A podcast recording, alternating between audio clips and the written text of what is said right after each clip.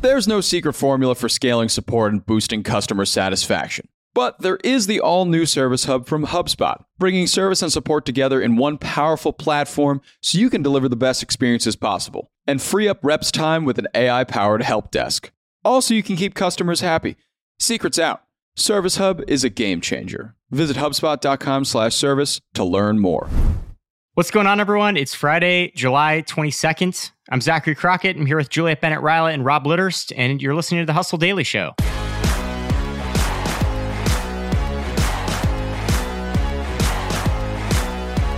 We've got two stories for you today. First off, colleges around the country are merging to stay afloat.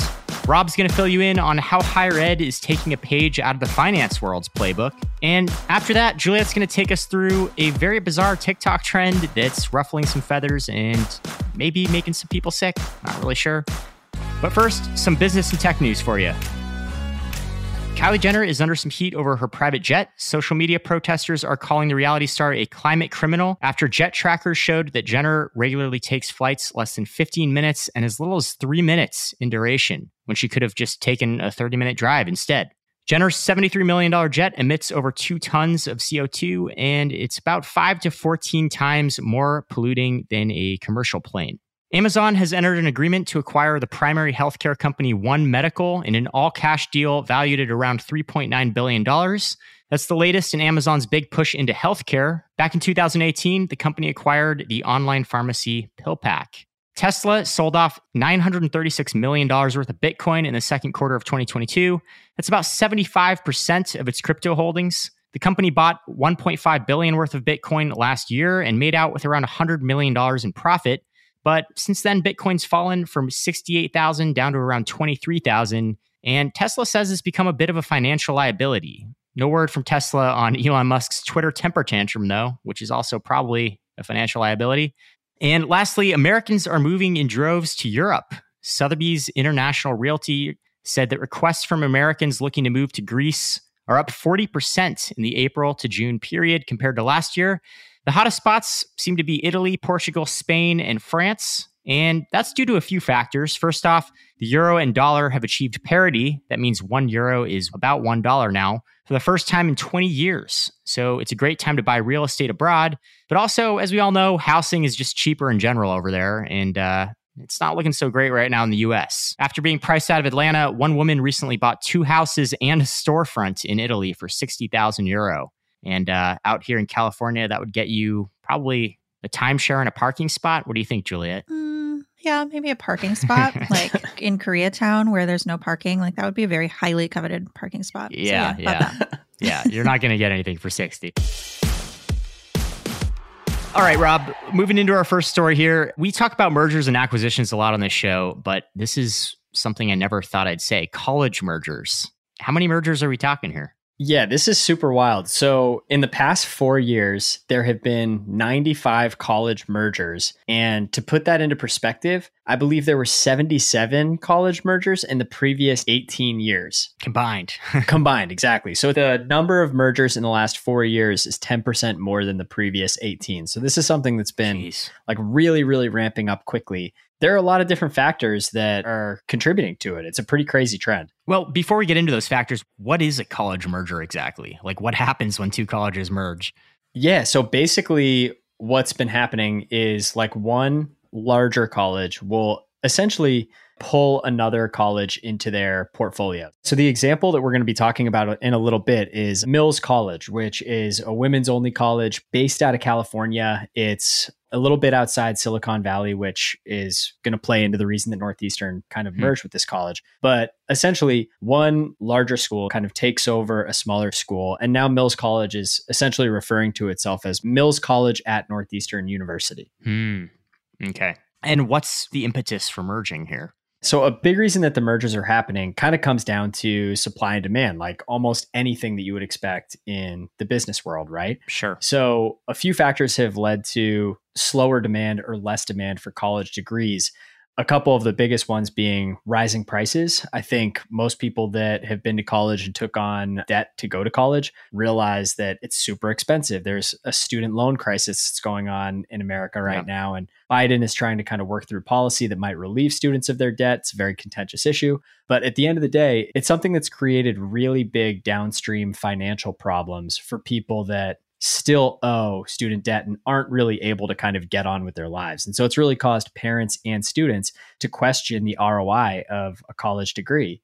In the wake of that, there have been all these new alternatives to higher education. So, tech companies like Google and Microsoft and Autodesk and a whole host of others put out courses on their own to help new workers kind of get acquainted with their software solution. So think about like a new worker taking Microsoft Excel courses or something like that, or hmm. somebody mm. learning how to use Google AdWords. Sure. So there are those sorts of kind of secondary courses that are helping people level up in their careers. And then if you look at places like Coursera and Teachable, these online course platforms, they have like millions of courses from all sorts of people that will teach you pretty much anything. Right. So there are a million different ways to get educated on a subject these days. And all different kinds of financial models for those alternatives. I, I've read about a few that maybe like college is free, but they take a fraction of your future earnings or something. Exactly. So there's some controversial business models. Oh, 100%. Yeah. I think it, it's the artist formerly known as Lambda School. It's now known as the Bloom Institute of Technology, but that's exactly right. Hmm. I think they take like 18% or something like that of your salary, but it has to be over mm-hmm. a certain amount. I forget exactly what the figures are, but that's that's exactly right. They essentially sure. give you this free school and then you pay them back once you get the type of job that you were looking for. And it seems like there's one more macro reason for these mergers at play. The national sentiment around colleges is kind of shifting behind the scenes as well. A hundred percent. So in 2019, only 51% of US adults said that they would consider a college degree to be very important, which is kind of crazy. I mean, that's like barely more than half. And when you hear kind of the traditional American dream or whatever you want to call it, you know, most people are typically touting like a college education as that stepping stone, right? Sure. To a career. At least you would think so. But 51% said that they considered it to be very important. It was 70% hmm. in 2013. So clearly that sentiment has undergone a really big shift in the last 10 years alone. It's it's pretty nuts. And Rob, when we're talking about these mergers, this obviously doesn't apply to kind of the prestigious schools, the big name schools. This is more of a, a small school thing that's happening. That's exactly right. So the big private schools, the big kind of state public schools are all doing pretty fine. For the most part, it's smaller, less prestigious private schools and community colleges that are getting hit the hardest here. Hmm. I mentioned Mills College earlier, and the funny thing is, it ends up like really kind of working out for both sides. At least it seems that way.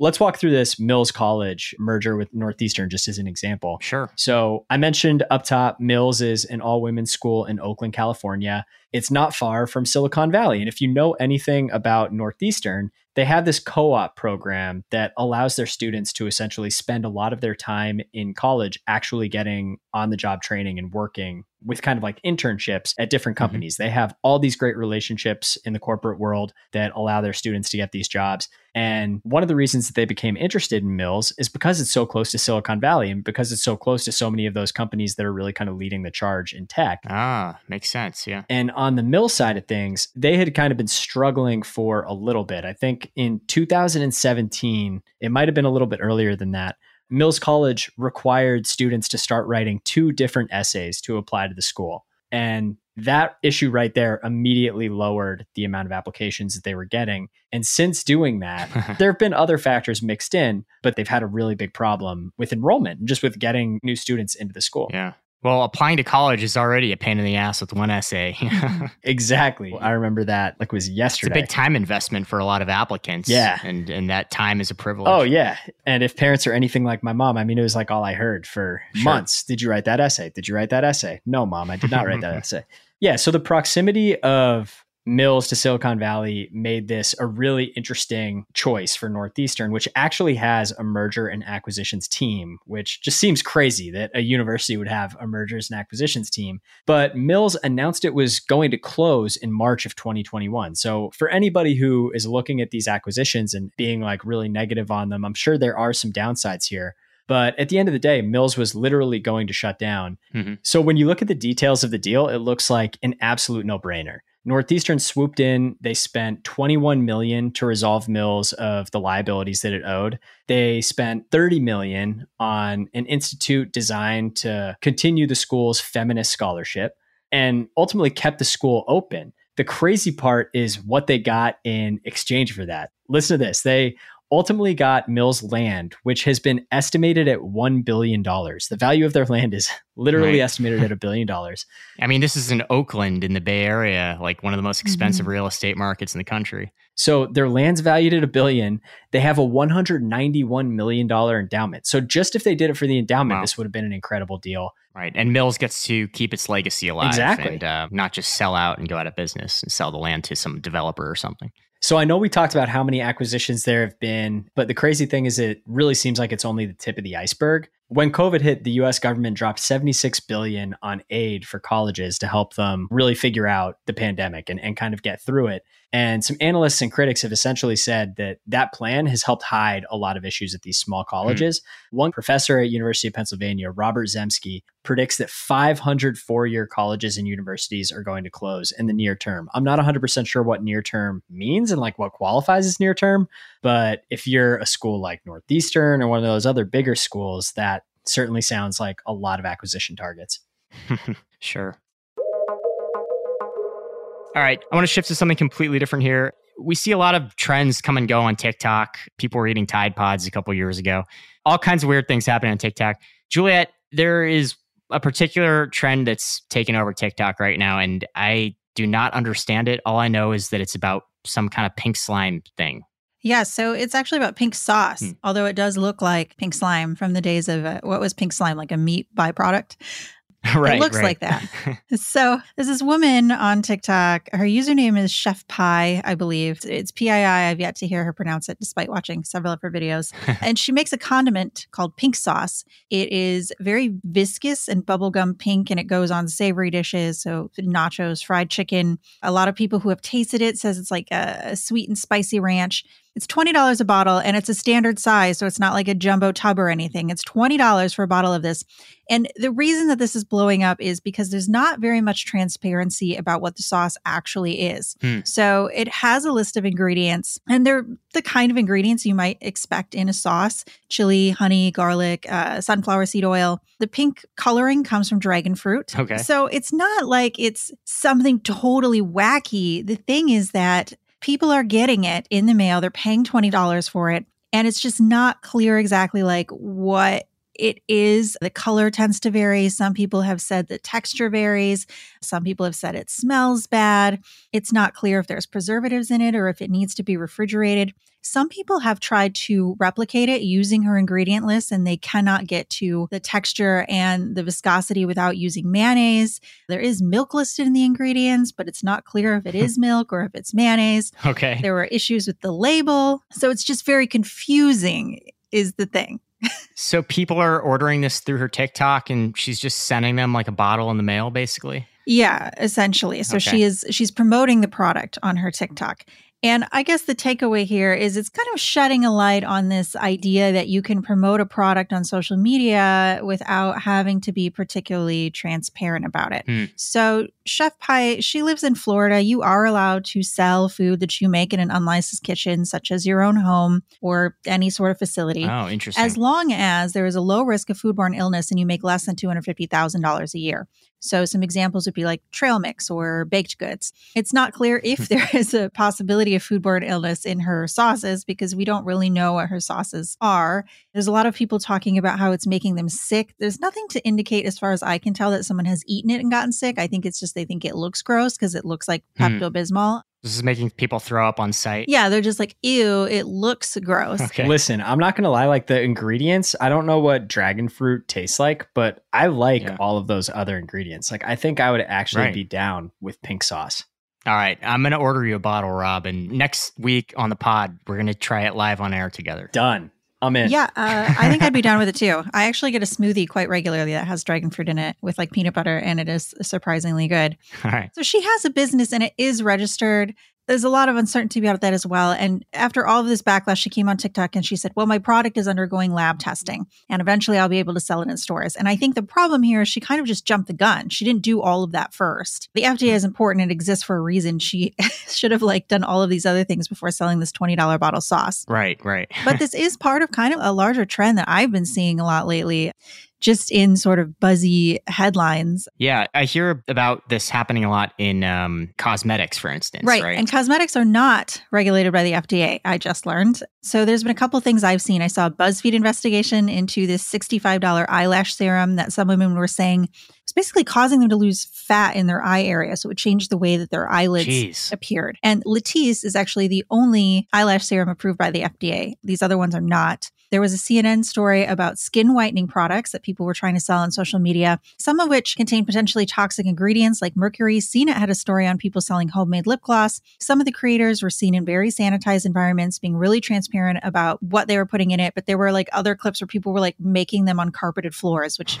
you can't really like sanitize your carpet as much as you would like to. Yeah. And again, like when it comes to products like that, like lip balm, the FDA is not regulating. So Mm. the larger takeaway is social media can be great for your small business and it can be a lovely way to promote what you're doing. I actually watched a very long TikTok video from someone who makes a different sauce. It's called Mutt Sauce. Hmm. And she was just talking about how, you know, make your sauces, that's great, but food safety is so paramount. You never want someone to get sick from your product. Yeah. That is, she was saying, her worst nightmare. And so I think it's kind of just this uh, buyer beware situation where you really have to do your due diligence and make sure you're buying something that is regulated that you trust. And, Mhm. you know, it's hard to trust reviews on social media because someone could say, This is the most amazing product I've ever tried in my life. And they're just saying that because they got sent free product. I know we talked about the bogus Amazon reviews, and Zach, you did a big story on that in 2019. It's just, um, it's just murky out there on social media. Yeah, it really is. Yeah, the onus really is more and more on consumers to do their due diligence. I mean, to an extent, I guess it always has been with products, but you know, if you go to the store and something's on the shelf, it has to go through so many checks and balances in order to get there. And uh, if you're ordering something over a digital platform, be it Instagram, Twitter, TikTok, there's a lot less oversight that goes into this process. Right. Absolutely. It reminds me a ton. Like, do y'all remember when Chipotle had issues with like norovirus, and I think they had some other stuff going Mhm. on. Like, people were just getting sick eating Chipotle. Yeah, totally. Their stock got absolutely hammered. I remember watching some YouTube video of Charlie Munger, Warren Buffett's partner, Berkshire Hathaway, and and somebody asked him a question. They were like, "What do you think of this whole Chipotle thing?" And he was like, "If you are in the food industry, which they own a few food companies, I think, See's Candy among them." hmm he's like the most important thing is making sure that all of your ingredients are safe and making sure that your food is coming from like a safe place and is healthy to eat right so Sure.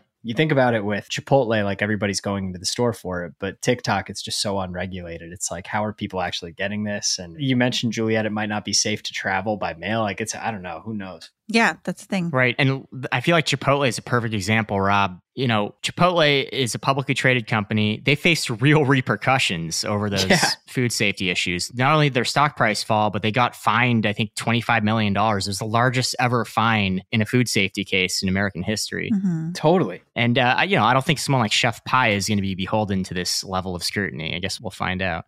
yeah Yeah. I mean, it would be great if she could get all of her licenses and, and do everything and have a legitimate business. I just feel like it's unfortunate that she's getting all this backlash because maybe pink sauce is actually delicious and dragon fruit is the key to our condiment future. It's just, I feel like she was not prepared for it to blow up the way that it did. True. i'm in i'm still down to try this stuff i have a strong stomach i'm not worried i'm ready to try some of this pink sauce Are you on on board, some Juliet? chicken or something No, I have a chronic illness from food poisoning. Food poisoning pretty much wrecked my Yeah. life. So, no, you are on your own. Yeah. Yeah. I'll take that hit. Yeah.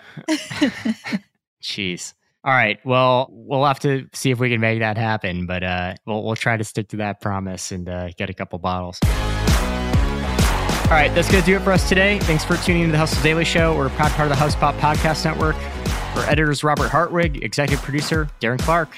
If you liked what you heard today, we've got a lot more tech and business coverage in our newsletter. And if you're not subscribed, you can go and get yourself signed up at thehustle.com. Stay out of trouble this weekend, and we'll catch you all next week.